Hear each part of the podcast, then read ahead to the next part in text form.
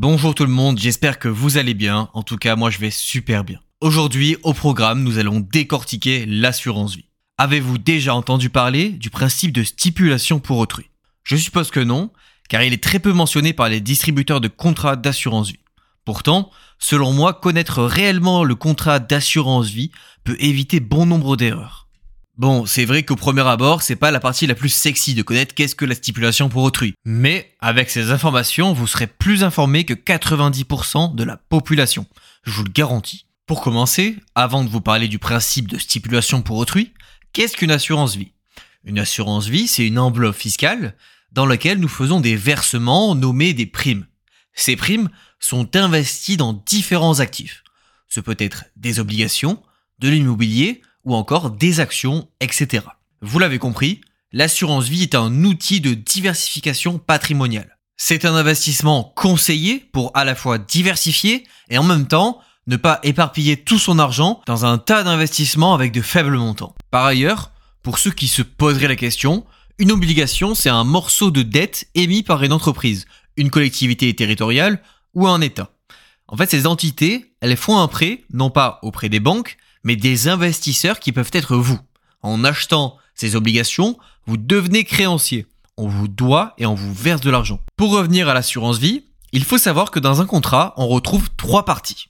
La première partie, le souscripteur assuré, on dira que c'est vous. Généralement, vous serez le payeur de primes. Donc c'est vous qui avez ouvert votre contrat et c'est vous qui verserez de l'argent sur le contrat. À noter que ce n'est pas nécessairement l'assuré qui verse des primes sur le contrat d'assurance vie. La seconde partie au contrat, c'est l'assureur, chez qui vous ouvrez le contrat. Il a pour obligation de verser le capital de l'assurance vie à une personne désignée en cas de mort de l'assuré, donc au cas où vous décédez. Il verse l'argent soit d'un coup sous forme de capital, soit par somme régulière, donc sous forme de rente. Enfin, la dernière partie au contrat, c'est le bénéficiaire. Il est la personne que vous désignez si jamais vous mourrez. Si vous mourrez, il recevra le capital présent sur votre contrat d'assurance vie. Donc, si vous aviez 100 000 euros dessus, le bénéficiaire a vocation à les recevoir, car à votre mort, le contrat cesse et l'assureur lui verse l'argent. Alors, avec ce que je viens de vous dire, vous pourriez me rétorquer, mais si l'assuré, donc moi, je meurs, ce ne sont pas mes héritiers qui sont censés recevoir l'argent? Et là, je vous dirais non, car dans l'assurance vie, il y a ce qu'on appelle le principe de stipulation pour autrui. Ceci signifie que dès lors que vous versez de l'argent sur votre assurance vie,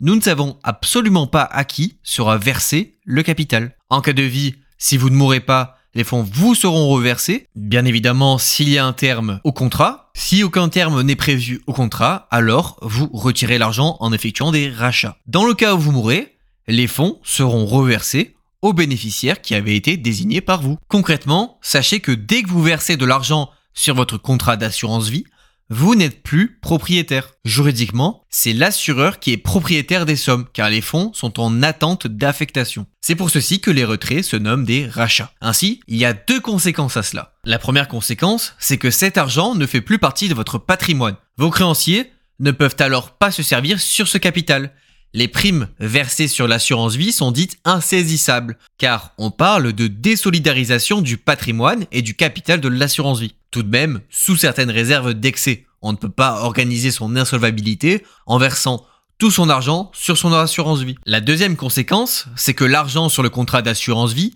est distinct de la succession. Ce sont deux masses traitées différemment, ce qui permet, dans l'assurance vie, de nommer des bénéficiaires autres que les héritiers. C'est pour cette raison que ce ne sont pas forcément vos héritiers présomptifs qui recevront le capital du contrat. Encore une fois, tout dépendra de qui vous avez désigné. Bon, comme pour toute bonne chose, à ce principe de stipulation pour autrui, il existe des exceptions. Vous pouvez voir vos primes versées sur le contrat ou le contrat en lui-même être remis en cause. Effectivement, parce que déjà il y a deux contrôles posant les bases des exceptions. D'un côté, on a le contrôle qualitatif. Ce contrôle qualitatif est basé sur l'opportunité du contrat. On va donc alors vérifier l'âge du souscripteur ou son état de santé. Ce qui importe en fait, c'est sa proximité avec le décès. Donc l'aléa dont je vous parlerai juste après. De l'autre côté, nous avons le contrôle quantitatif. Ici sera regardé le montant des primes versées par rapport aux revenus et au patrimoine du souscripteur. Pour rappel, le souscripteur, c'est vous, la personne qui avait ouvert le contrat. Ce contrôle vérifie si les primes versées n'étaient pas trop élevées par rapport à votre capacité au moment du versement. Ainsi, dans le cas où vous ne respectez pas les critères posés par les contrôles, vous pourriez vous retrouver avec un patrimoine et un capital d'assurance vie à nouveau solidaires. Ce qui veut dire que votre capital d'assurance vie rejoindrait à nouveau votre patrimoine.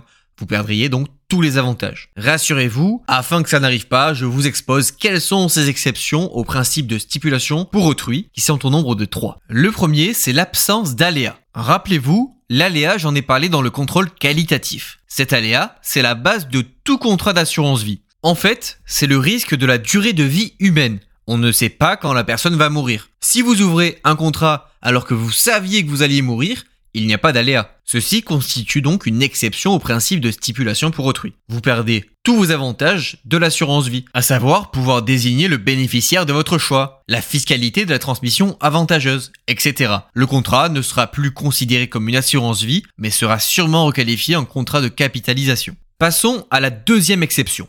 C'est le cas des primes manifestement exagérées. Je vous en parle dans le contrôle quantitatif. Il n'est pas possible de placer tout son patrimoine sur le contrat d'assurance vie. Ce serait trop simple et sûrement trop utilisé pour contourner la règle de réserve héréditaire. D'ailleurs, si vous voulez en savoir plus sur la réserve héréditaire, j'en ai fait une vidéo sur mon Instagram ou mon TikTok qui se nomme RH QD. Pour revenir à la prime manifestement exagérée, elle peut être constatée par deux types de personnes, les créanciers et les héritiers réservataires. Les créanciers peuvent faire une réclamation sur la base juridique d'une fraude polienne. La fraude polienne, c'est agir frauduleusement en sortant de son patrimoine les sommes dues en les plaçant sur un contrat d'assurance vie. En d'autres termes, volontairement, vous mettez un maximum d'argent sur votre assurance vie pour que les personnes à qui vous devez de l'argent ne puissent pas les saisir. Dans ce cas, si la fraude polienne est constatée, les sommes réintègrent le patrimoine et seront à nouveau saisissables. Les héritiers réservataires, eux, peuvent obtenir la réintégration au patrimoine des sommes versées à l'occasion d'une transmission aux bénéficiaires, donc à un tiers. Si, à l'occasion de cette transmission,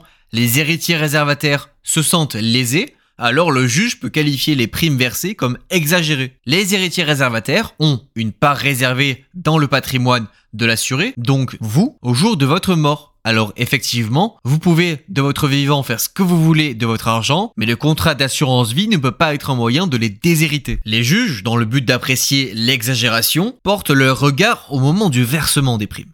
Si au moment où vous mettez de l'argent sur le contrat, il n'était pas opportun d'en mettre autant, ce peut être remis en cause. Pour éviter cette qualification des primes manifestement exagérées, il convient de ne pas verser des primes représentant plus de 25% du patrimoine. Ainsi, il est admis qu'en deçà, il n'y a pas de remise en cause. Enfin, la dernière exception au principe de stipulation pour autrui, c'est le cas du divorce. Cette exception est apparue à l'occasion d'un arrêt en 1992, c'est l'arrêt Praslika. Ce que je peux vous dire, c'est attention aux couples ayant des fonds communs, des deniers communs. Beaucoup de couples ne le savent pas, mais quand on se marie, sans contrat de mariage, nous sommes sous le régime légal. Ceci veut dire que les salaires, notamment, ne sont pas des biens qui nous sont propres. Ils sont considérés comme des biens communs. Ceci se traduit par le fait que si vous ouvrez un contrat d'assurance vie et que vous versez dessus des sommes qui sont des deniers communs, alors vous êtes assujetti à un risque. Ce risque, c'est de devoir la moitié du capital à votre ex-conjoint en cas de divorce. Une exception à la stipulation pour autrui qui peut également faire très mal. Concrètement, si pendant toute la durée du mariage vous avez versé des fonds communs, alors, au jour du divorce, la valeur du capital sera inscrite à l'actif de la communauté, et la communauté c'est qui? C'est vous et votre conjoint. Ainsi, lors d'une liquidation de communauté, sans clause contraire, 50% ira à l'un, 50% ira à l'autre. Dans le cadre de l'assurance vie, le conjoint qui a utilisé les fonds pour son contrat devra rembourser l'autre conjoint proportionnellement au versement effectué. La valeur du contrat sera donc divisée en 50-50. Il faut bien comprendre qu'avec l'utilisation des fonds communs, nous sommes dans le cas d'acquis de la communauté. À noter que le souscripteur du contrat pourra tout de même garder son contrat. Il y a toutefois une voie de recours il faudra prouver que les fonds utilisés pour alimenter l'assurance vie sont propres, ce qui peut parfois être difficile. Cet argent, qui peut être prouvé comme propre, ce peut être de l'argent reçu en succession que vous avez directement réutilisé pour ouvrir une assurance vie.